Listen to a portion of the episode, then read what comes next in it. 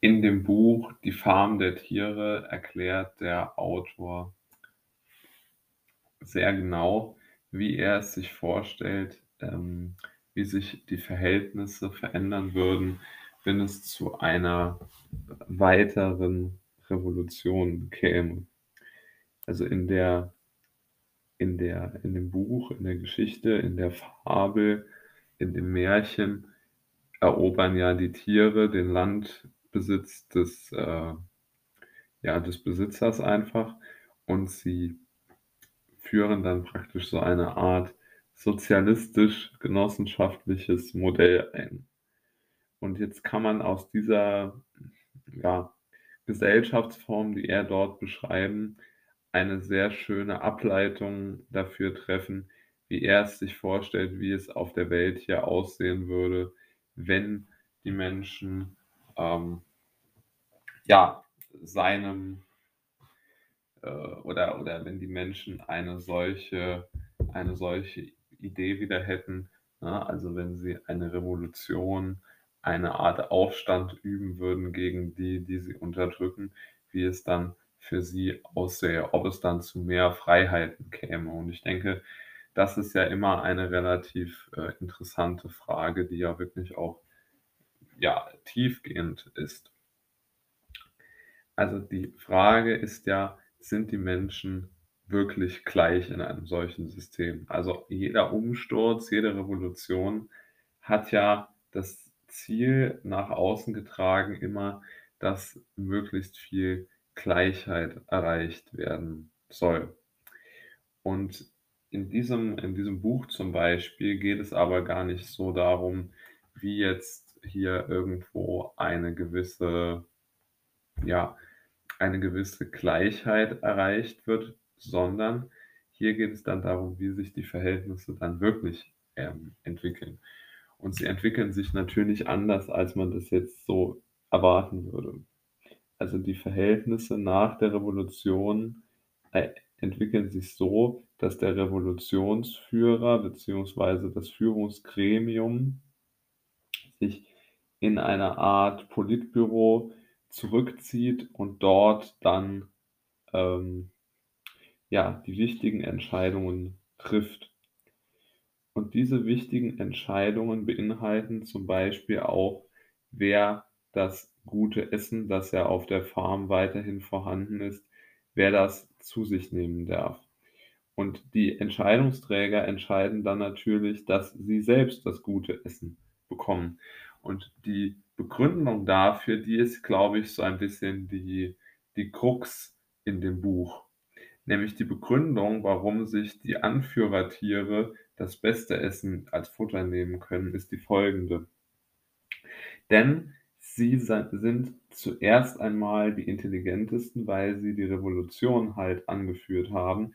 Und deshalb ist es natürlich, dass der dass sie die best das beste Futter, äh, bekommen.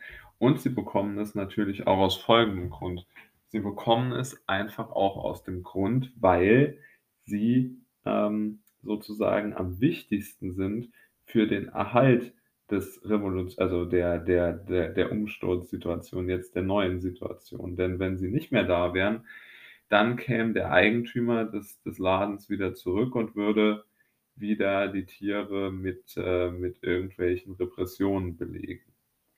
Jetzt ist aber natürlich klar, dass dieses Kommando, was jetzt die die die, ähm, ja, der die Farm übernommen hat, auch Repressionen hegt, ja? Also, jeder muss seinen Teil zu dieser Gemeinschaft dort beitragen. Es gibt keinen Platz mehr für Individualität. Im äh, im Buch wird es so dargestellt, dass es ein Pferd gibt, das sich sehr gerne im Spiel im im Wasser betrachtet und sich gerne Spangen in die Haare macht, in den Pony macht und das ist ja so 'n bisschen ein ein Zeichen für Individualität dann in diesem Fall. Und für solche Individualität ist aber in diesem System kein Platz, denn es wird gesagt, es wird auch in den Regeln, die festgehalten werden also, es werden insgesamt 7 Regeln festgehalten, aber es wird vor allen Dingen, und das ist interessant, festgehalten, wie die Tiere sich also beziehungsweise was die Tiere alles nicht dürfen. Also es werden sieben, sieben Regeln aufgestellt und alle sieben Regeln sind Verbote, beziehungsweise einmal natürlich auch die Prämisse, ähm, dass einfach alles, was zwei Beine hat, schlecht ist und alles, was vier Beine hat, gut ist.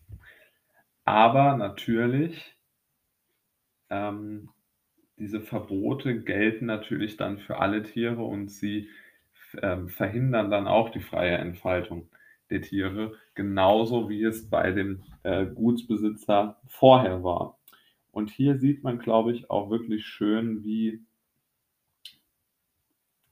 der, ähm, der, der Apokalypse-Spezialist beziehungsweise der Dystopie-Schreiber Orwell hier einfach genau richtig aus meiner Sicht beschreibt, dass wenn man sagt, dass die Gleichheit das Ziel ist, gibt es immer welche, die eben noch gleicher sind und, äh, und deshalb andere wiederum ausbeuten können. Und ich denke, Orwell möchte hier ganz deutlich machen, dass die Freiheit das Entscheidende ist.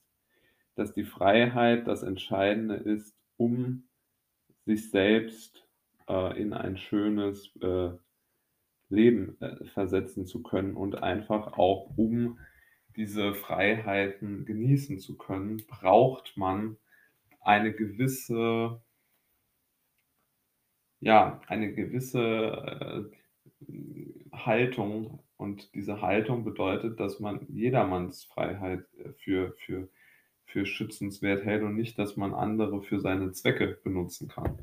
Ja, also das ist auch relativ wichtig, glaube ich, hier zu sagen. Ja, also ich denke, Orwell nimmt damit auch ganz klar Abstand von solchen Umsturzideen oder von solchen Revolutionsideen, weil die einfach immer diesen kollektiven Aspekt haben. Und ich denke, die Farm der Tiere soll auch verdeutlichen, dass diese Kollektivaspekte eigentlich immer schiefgehen.